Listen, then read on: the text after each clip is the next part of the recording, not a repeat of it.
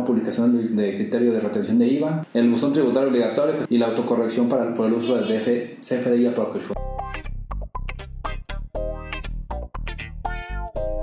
Hola, soy Roberto Valdés y esto es Contador 4.0, un podcast para contadores, administradores y empresarios con temas contables, fiscales y empresariales. Bienvenidos todos, comenzamos. Este episodio es patrocinado por Bobicom, distribuidor máster de los sistemas CompaKey, cuya visión es ayudar a las empresas a implementar herramientas digitales para facilitar el administrar su negocio y el cumplimiento de obligaciones fiscales.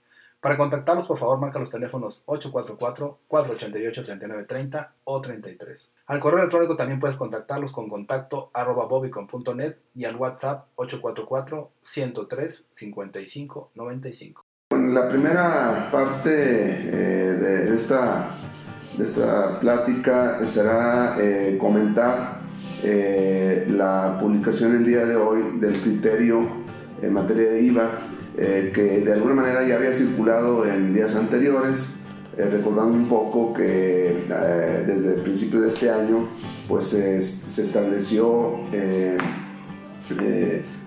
esta retención de IVA para las empresas outsourcing, sin embargo pues no quedaba claro o no queda claro en qué casos debe aplicarse esta retención.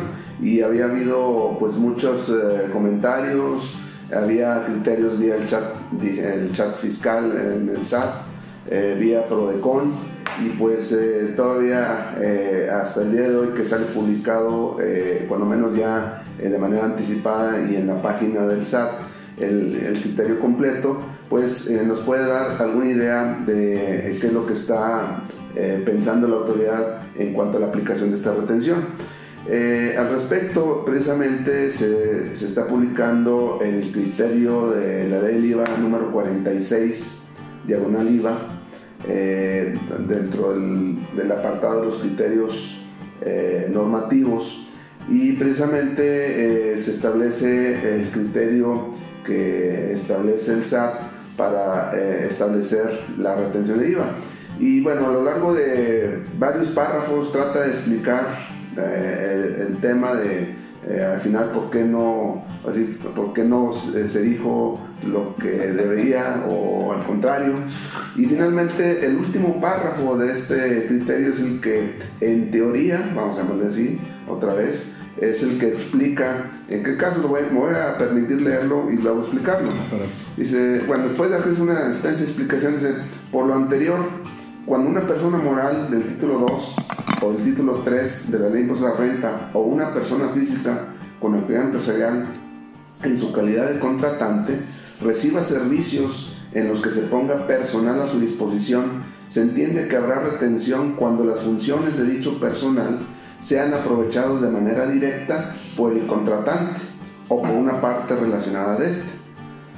Por el contrario, no habrá retención si los servicios prestados corresponden a un servicio en el que el personal del contratista desempeña funciones que son aprovechadas, aprovechadas directamente por el, eh, por el propio contratista. Y es todo lo que dice. Entonces, si eh, pudieron escuchar, eh, pues como que nos dejen las mismas. Entonces hay que ir otra vez a estudiar parte por parte de este párrafo eh, probablemente después salga un, otro criterio para explicar el criterio, pero bueno, de lo que yo puedo extraer es de que eh, sí se, aún y cuando he escuchado criterios, digo, desde eh, prácticamente toda la mañana, diferentes criterios desde los más extremos, y sabes que ahí queda muy claro que a todos se les retiene invariablemente. Pero bueno, yo tengo mis reservas porque yo, de acuerdo a la a, la explicación que da el mismo criterio y, en la primera parte de este último párrafo también eh, pone énfasis a lo que ya habíamos comentado en, periodos, en, ediciones anteriores. La parte principal es que se ponga personal a su disposición, esa es la parte principal. Entonces aquí en el último párrafo, esa parte de poner personal a su disposición eh, tiene eh, una eh, eh, nuevas características, si es directo o indirecto, aunque el mismo párrafo no señala el concepto indirecto, simplemente dice si es directo, eh, si ese personal se desempeña, son aprovechados los servicios de manera directa por el contratante, pues es, eh, sí habrá retención, pero si no, eh, si, eso, si son aprovechados de manera directa por el contratista, hay no retención. Yo ahí establecería otro concepto adicional basados en esto mismo. Es decir, si son aprovechados de manera directa por el contratante, pues lleva retención lo, como dicen los abogados, a contrario censo, si no son de manera directa, es decir, si son de, de, manera indirecta, pues tampoco habría retención. Es decir, si los servicios que están eh, prestando eh, no, se, no son a, eh, ponen a disposición de personal y no están de manera directa, como bien están de manera indirecta, no habría retención. Eh, básicamente yo mantengo el mismo criterio que hemos estado comentando. Es decir, eh, que en el momento en que se presta el servicio, se pone el personal y si ese personal, eh, si está a disposición es que lo está aprovechando directamente. Si no, si no lo está poniendo a disposición es que probablemente lo está aprovechando pero de manera indirecta. Voy a poner un ejemplo muy fácil, muy rápido, el transporte, ya lo hemos comentado en el, servicio de transporte, bueno, el personal no se le está asignando, no se le está poniendo a disposición. ¿Quién lo está aprovechando de manera directa? Pues el dueño del camión, el dueño, el que está prestando el servicio, lo está aprovechando directamente. ¿Quién está aprovechando indirectamente el servicio del chofer del camión? Pues bueno, el, eh, el usuario del servicio. Correcto. Pero eso no quiere decir que esté asignado y que lo esté aprovechando de manera directa, sino desde mi punto de vista aquí lo está aprovechando de manera indirecta, porque el que lo está aprovechando de manera directa es el, el, el fletero, exactamente, y el, la compañía de fletes, ¿no? Entonces es, eh, es el caso más o menos que podemos redondear. Entonces, eh, y bueno, para terminar con este tema, creo que mantenemos el mismo criterio que hemos eh, comentado en las últimas semanas, las, últimas dos semanas, en el sentido de que eh, eh, lo que hay que vigilar en cada operación es que se ponen a disposición el personal. Y si se pone a disposición el personal, pues vamos a pensar que es directo. Siempre cuando se pone personal a disposición, eh, lo vamos a, a, relacionar que es, una, es un aprovechamiento directo del servicio. Pero cuando no es de esa manera, cuando no está a disposición, pues quiere decir que no lo está haciendo de manera directa, o al bien lo está haciendo indirecta. Ya hablamos ahí como cantinflamos, ¿verdad? Pero bueno, aquí el tema es de que eh, eh, con esto yo sí convalido lo que hemos estado mencionando en, en emisiones anteriores, de que la parte principal es de que se ponga a, personal a su disposición. ¿De dónde vamos a obtener esta información? Eh, de los elementos que sustenten eh, esta misma operación, los contratos que existan, la orden de compra, las mismas facturas y cualquier otro elemento que nos pueda eh, servir para definir si se pone a disposición el personal. Si obtenemos información donde sí se establezca que se pone a disposición del personal, pues lo vamos a considerar que es una que sí lo está aprovechando de manera directa. Exactamente. Entonces, eh, aún y cuando, parece, insisto, parece no muy claro todo este último párrafo, eh, me hubiera gustado una mayor claridad al respecto. Nos dejan un poquito como en, las mismas, pero de alguna manera eh, también podemos encontrar evidencia de, de, a, qué, a, qué, se refiere. ¿no? Y obviamente, otra vez, esto es un criterio, es eh, finalmente eh, la sugerencia de que pues, acudan ahí eh, con su asesor fiscal o con la persona que les ayuda en este tipo de operaciones, porque finalmente pues, del análisis de todos estos elementos que estamos comentando, pues seguramente se va a tener un criterio propio por aplicar en cada operación. No sé si has tenido estos días eh, muchas dudas al respecto, o al sistema, etcétera. ¿no? Obviamente la gente sigue preguntando, sigue indicando que, que, sus clientes sus proveedores están requiriendo la retención, sea el caso que sea, eh, en, el, en, el, tema de, de servicios de, incluso del tipo que sea, aunque no sean subcontratados o sean contratistas. Eh, obviamente estaban en espera del de criterio que clarificara todo esto, sin embargo, como ya estamos viendo, no queda tan claro. Pero para mí, por ejemplo, ese tipo de palabras que hacen mención ya muy específica de si es directa o, no lo es, simplemente pues es como que darle certidumbre. También lo que hemos platicado frecuentemente en, últimos, en este último mes, porque fue a lo largo del mes que lo vimos, es el tema de la, de la de dónde surge la ley. Solamente surge de, de, que Hacienda quiere que los, los, que hacen outsourcing se le retenga ese, ese, impuesto especial que normalmente no, se le, no, no, llegaba nunca a la autoridad. Entonces simplemente si nos vamos sobre ese criterio es, les, el origen es ese. Y si esto lo, lo adecuamos a este último párrafo, es así directo, es indirecta, para mí, entre comillas, para mí al menos queda claro que, que no es para, todos. Es si, es si hay o no outsourcing. Como dice el contador, pues cada quien tiene su propio, propio criterio y pues cada empresa en su área fiscal va a determinar cómo lo va a aplicar. Eh, obviamente si a mí me hablan y me preguntan, yo diría, pues ¿es outsourcing? No, no es, bah, yo te diría que no. Entonces no, no retengas, le dice a como que no te lo retengan. Pero otra vez, la empresa, en este caso entre comillas, el cliente es el que manda. Eh, y pues obviamente tendrás que adecuarte a lo que te pide tu cliente si acaso te pide que lo hagas con, con retención o no. Pero bueno, en ese sentido, pues ahí todavía hay, hay tela de dónde cortar contra la Sí, yo creo que eh, pues es otro ingrediente más para analizar y pues bueno, estaremos pendientes también de ahí de cualquier información que surja al respecto, ¿no? Es correcto. El siguiente punto, control que tenemos aquí listado es el tema de los tributario obligatorio. Pues bueno, eh, por ahí de, eh, dentro de las publicaciones que hacemos cada lunes, eh, no habíamos comentado este tema del buzón tributario. Como una de las reformas para este 2020, pues se, se, establece ya como obligatorio la utilización del buzón tributario. hace años anteriores, pues eh, eh, no todos activaban su uso tributario y bueno, ya eh, ahorita con carácter obligatorio se va a empezar a partir de, es obligatorio a partir del 1 de enero de 2020. sin embargo, se está dando un periodo de gracia para activar o para actualizar los datos. ya, sea, ya sea que tengamos un buzón tributario y que nos falta actualizar los datos o que si no tenemos el buzón tributario, pues hay que activarlo. Eh, le voy a recomendar que lean la regla 227 de miscelánea, que es la parte que nos habla de cómo habilitar el buzón tributario. Digo, realmente no es muy complicado.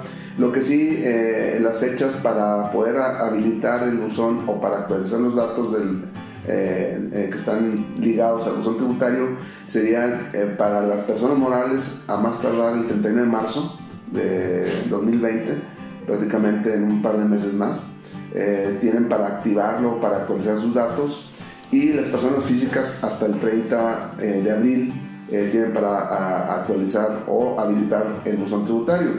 vale la pena comentar que en el caso de las personas físicas que tributen bajo el régimen de sueldos y salarios va a ser de carácter optativo. Para los demás sí sería obligatorio. Y obviamente mencionar la sanción si no se habilita, bueno, prácticamente veo dos, dos puntos ahí. Una, una sanción económica, 3.080 pesos a 9.250 pesos, sería la, la, multa. Pero también eh, algo que es importante comentar, que si no se activa, la autoridad eh, va a poder establecer que el, el, contribuyente se está oponiendo a que le notifiquen un, un oficio. O sea, hace el, hecho de no habilitarlo eh, va a significar que eh, mi oposición al recibir un oficio de la autoridad, lo cual pues bueno, también es grave, pero obviamente ellos van a proceder a notificarlo de diferentes maneras, como es de diferentes maneras, como es la, los estrados que a veces vemos en, en las oficinas del SAT, ¿no? Eh, y ya obviamente que si no me doy por enterada y pasan los términos, las fechas, pues ya obviamente vienen eh, probablemente las sanciones correspondientes. Entonces, importante tomar nota de estas fechas, 31 de marzo para eh, personas morales y 30 de abril para personas físicas.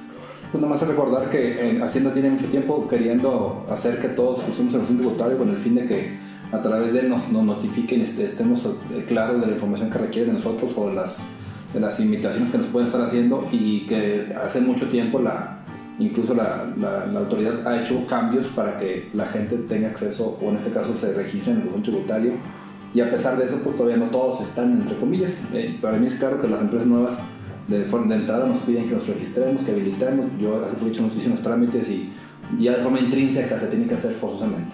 Las que, no, las que son anteriores obviamente son las que están tal vez todavía están rezagadas y pues la invitación en este caso es que, a que lo hagan. Al final de cuentas, eh, toda, la, toda la tendencia es a medios digitales y es un hecho que el cambio tendría que ser que también fuera para allá. Y pues obviamente, si todavía adicional a eso le, le ponemos que va a haber multas y va a haber sanciones, pues obviamente tendríamos que estar trabajando en que ya estén todos metidos habilitados. Exactamente. tienen dudas, pues obviamente recuerden que este, esta información, la estamos leyendo aquí incluso aquí en el correo que nos manda el contador cada lunes, donde viene información de, del diario de Coahuila, donde está la, la, columna. Si, si, no tienen esta información, se la podemos compartir vía correo electrónico, vía WhatsApp. Hemos aprovechado contactos para pasar el WhatsApp si guste los datos de la. Claro que sí. Eh, cualquier información o cualquier duda, eh, estamos a sus órdenes en el 844 419 2382. Me mandan un mensaje por ahí, un WhatsApp para este, poderles contestar. Eh, también estamos en el Facebook como Jorge Ajax. Estamos en el Twitter como arroba taxman-santillo, correo electrónico jayax.saltillosesores.com.mx. Correcto, en el caso de los, de los, datos de Bobicom es el correo es contacto arroba bobicom.net, el teléfono es 488 3930 o 33 y mi WhatsApp personal es 162 3159. Ahí me encuentran en Facebook como Jesús Roberto Valdés Padilla. Obviamente lo que se les ofrezca dudas de esto, incluso temas de los correos y eso se lo puedo facilitar. La otra los invitamos a que sigan el diario Coahuila, también pueden bajar por ahí todo lo, que publica el contador. En medio digital también. Medio digital. Entonces se puede aprovechar la información. Y el último de los temas que tenemos enlistados, contador, es el tema de, de autocorrección por, uso de servicios de apócrifos en este caso Aquí no hablamos de que son falsos porque al final de cuentas sí se timbraron. Sin embargo, muy probablemente vienen de una empresa que emite operaciones simuladas, que ese es el tema de la apocrifidad, ¿verdad? Exactamente. A eso se refiere. Operaciones simuladas. ¿Sí, es correcto. Bueno, eh, comentar que conforme a la reforma fiscal de este 2020, en, en un artículo transitorio, en el artículo octavo de las disposiciones transitorias eh, del Código Fiscal de la Federación, hay una, una mención muy importante eh, se establece un plazo eh, eh, que se vence el día último de marzo del 2020, obviamente todavía tenemos un par de meses, para que aquellas empresas, aquellos contribuyentes que hayan tenido operaciones con empresas de las denominadas EFOS, empresas que facturan operaciones simuladas, y que no hayan eh, aclarado su situación. Eh, ¿A qué me refiero con esto de aclaración? Eh, cuando el SAT publica a través del Diario Oficial de la Federación la lista de los EFOS o la lista de las empresas que facturan operaciones simuladas, en ese momento arranca un periodo de 30 días hábiles para que el contribuyente pueda aclarar su situación. Es decir, no, no se requiere que me llegue a mí una notificación Simplemente es mi obligación como contribuyente observar eh, el listado y si hay una empresa ahí en ese listado, desde ese momento corren 30 días. Si pasan 30 días, eh, pues prácticamente estoy, estoy anunciándole a la autoridad que no, eh, que no, que no tengo una una aclaración que hacer y pues lo va a tomar como un hecho, ¿verdad? Ese es el, ese es el, peligro, ¿no? Es decir, si no me doy cuenta o no, eh, o si me doy cuenta y no lo aclaro, es como si estuviera eh, pues prácticamente eh, aceptando la, la, operación. Entonces, para estos casos, que obviamente ya desde que empezaron a publicarse estas, estas listas hace ya algún tiempo, pues las empresas van a tener hasta el día último de marzo para corregir su situación fiscal. Eh, entonces, obviamente sin la causación de las multas correspondientes. De tal manera que posterior a esa fecha, pues bueno, ya la autoridad eh, podrá eh, ejercer en su caso sus ah, atribuciones, en donde pues ya va a establecer que se dio un tiempo para que el contribuyente hubiera corregido su situación fiscal y que por lo tanto pues, pues prácticamente estamos facilitando la, el actuar de la autoridad en una, en una revisión. Entonces, los contribuyentes que tengan este tipo de operaciones y que ah, yo, bueno, hay casos o conozco casos donde la autoridad ya, ya le envió un requerimiento y están en un proceso. Pero hay empresas, empresas que tienen operaciones pero no les han notificado. Entonces están en una disyuntiva y me espero a que me notifiquen o, o, actúo, ¿no? Eh, con esta parte que viene aquí, pues lo que nos están dando a entender que eh, si por alguna razón no me ha llegado una notificación, eh, como quiera, ya estoy fuera de tiempo y me están dando un plazo, ahora sí que es la última oportunidad para autocorregirse, que sería el día último de marzo. Entonces, importante comentar esto. Eh, ahora, ¿qué podemos hacer? Y aquí sí me gustaría que nos comentaras otra vez de eh, qué herramientas podemos utilizar para pues darnos cuenta de que si la empresa está utilizó o, está utilizando una, una, factura emitida por un EFO, obviamente, o EFOS, específicamente en donde eh, durante el transcurso de nuestras operaciones nos eh, podemos eh, seguramente tener alguna operación o bien ya tuvimos en años anteriores y hasta ahorita está saliendo publicado. Entonces, ahí no sé si nos quieras apoyar un poco. Claro, doctor. Bueno, hemos platicado frecuentemente que obviamente la visión de mi empresa es el, facilitar el uso de herramientas digitales, ¿verdad? Con el fin de cumplir con la ley. Eh, en este caso, el sistema que manejamos nosotros es Compact y Contabilidad, es el sistema que promovemos y que vendemos como marca.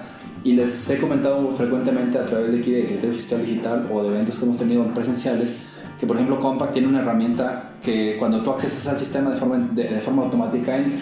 El problema es que la realidad es que mucha gente no lo pela, es decir, entra y no le hacen caso. Por ejemplo, yo, yo que tengo abierta la, la ventanita cuenta, si quiere un día esto la ponemos ahí publicada para que se vea. Eh, y yo le doy a actualizar y me dice, por ejemplo, cuántas operaciones tuve de IVA y, IVA que causó IVA acreditable. Pero hay un apartado especial aquí abajo que se llama EFOS.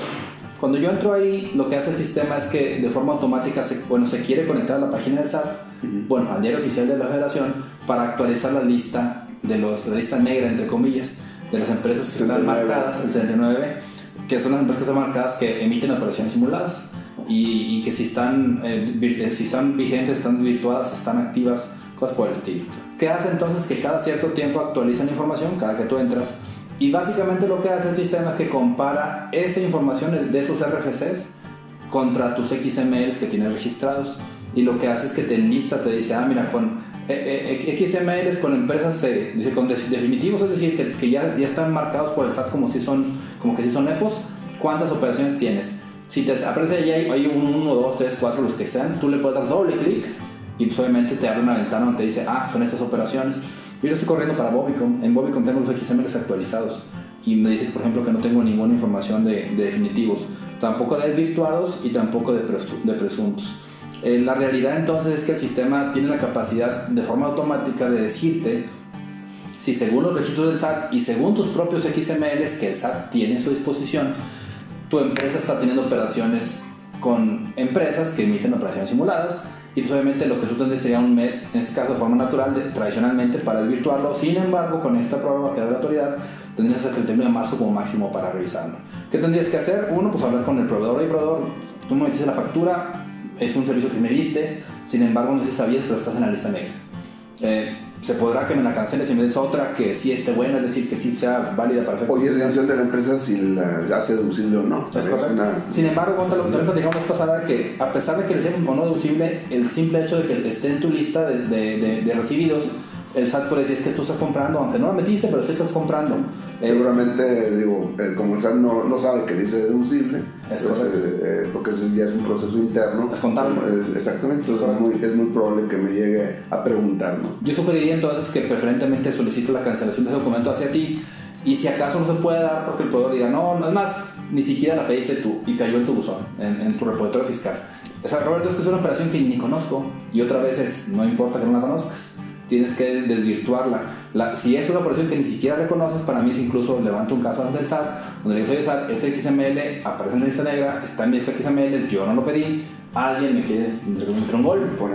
Entonces, ¿por qué no lo ah, sustentamos esto en papel donde diga que yo no soy responsable y que ya traté de contactar al supuesto que me lo emitió, pero pues no existe o no lo encuentro? Entonces, ¿cómo le hacemos para eso? Todo esto que estamos platicando en este momento, la herramienta de Compact Contabilidad lo hace de forma automática sin que tengas que pagar un peso extra, es decir, forma parte de la herramienta, simplemente es que le saques jugo. Entonces los invito a que le saquen jugo a su herramienta del sistema. Yo supongo, y estoy suponiendo que otras marcas tienen algo semejante. Si no lo tuvieran, pues los invito a que se cambien con nosotros, si lo tenemos nosotros. Sin embargo, al final de cuentas es cómo consigo obtener esa información en sistemas Compact, ya saben cómo se puede obtener. Solamente también les sugiero que si ustedes no tienen su contabilidad en su oficina, porque a lo mejor tienen un despacho que los apoya, pues pidan al despacho que haga esa labor de, revisión sería importante que todos antes del 31 de marzo tengamos esa Es importante, tenemos una fecha, 31 de marzo, para establecer esta, eh, esta decisión. E inclusive, digo, hemos eh, platicado en, en- en los eh, eventos que hemos tenido, de, eh, el caso específico de- del que presta el mantenimiento de Toyota, ¿no? Ujú. Eh, que, bueno, que ya después también cambió hasta en, o ya existe otra, ¿no? Entonces, ¿qué hacen en esos casos? Yo tengo una de esas, pues bueno, hay que eh, evaluar esas circunstancias, ¿verdad? Porque a, a la luz de, esta, de este, este plazo que tenemos, pues bueno, sería muy recomendable eh, ver eh, y consultar y establecer un criterio al respecto, ¿verdad? Al final de cuentas, el- la decisión final es del contribuyente. Sí, al final de cuentas, otra vez lo que menciono es ese tipo de programas que ustedes tengan la información y en base a eso tomen decisiones, sea que ustedes las ejecuten, se apoyen con sus sistemas o con su gente de sistemas o con su proveedor de sistemas o, la- o lo- o lo- o en este caso con su, con su despacho. En conjunto que tomen decisiones que les permitan no caer en los supuestos, que los obliguen, por ejemplo, en este caso a incluso alguna, algún tipo de multa o algo así. Entonces, quisiéramos que si fuera. Hace poquito salió una publicación cuenta en Face, no sé si usted la subió o, o la salió por ahí, que decía que a partir del mes de abril, la autoridad, abril-mayo, ya tendría la información necesaria para empezar a hacer multas y empezar a hacer requerimientos. Sí, bueno, era una información eh, eh, en un medio nacional, entonces muy seguramente fue alguna, algún tipo de, eh, este, de, entrevista o algo por el estilo, este, que bueno, básicamente la autoridad nos está dando eh, a entender que esta va a ser la última oportunidad y que después de esta fecha, pues la autoridad en, su- en su momento va a poder ya enseñar los dientes, por llamarle de una manera, ¿no? Pues no hay que aprovechar el, el tiempo que tenemos para, para revisar. Yo en este caso, por ejemplo, ya entré en una de mis empresas, la principal, pues obviamente estoy limpio, ¿cuánto? Excelente. Ya no tengo para que me pisen en ese sentido. Obviamente los invitamos a que ustedes también lo revisen y validen que estén de forma, trabajando de forma correcta. Eh, ¿tiene- no sé, ¿tenemos algún otro tema con todo? No, nada más comentar un poco, digo, dejar un poquito ahí la, eh, eh, eh, el tema sobre la mesa para la próxima emisión. Este, eh, lo, lo de nómina, seguramente te han estado preguntando Bastante. en estos días qué pasa con el subsidio, cómo se calcula, qué, eh, qué es lo que debo hacer, a partir de cuándo y un elemento adicional. eh, para presentar la declaración anual de personas morales, que prácticamente estamos a dos meses, eh, pues hay datos ya precargados, que entre esos datos precargados está la nómina. Entonces, si no hacemos las modificaciones, hablando del año, o sea, aquí haciendo una adición respecto a nómina del año anterior, sea, 2019, eh, si hay alguna corrección que hacer, cómo afecta en, en la- en los datos que ya vienen precargados en la anual. Y, y también eh, a partir de este 2020, eh, pues qué, eh, qué cambios necesitamos hacer, a partir de cuándo y, y cuál sería el efecto de estos cambios. Creo que esa parte de la nómina va a ser importante comentarla en la próxima emisión. Sí, muy correcto. Igual que lo, lo- lo tomamos ahí con más un poquito más de profundidad, igual ver cómo a través de herramientas tecnológicas podemos facilitar ese tipo de trabajos. Perfecto. Me gustaría invitarte a escribir una reseña sobre Contador 4.0. Esto es para que más personas puedan descubrir este podcast. También te pido me sigas en redes sociales como Jesús Roberto Valdés Padilla, en mi Instagram como Bobicom o Roberto Valdés. Y que pues, obviamente nos apoyes y nos des un me gusta. Gracias por escucharnos y nos vemos la próxima. Saludos.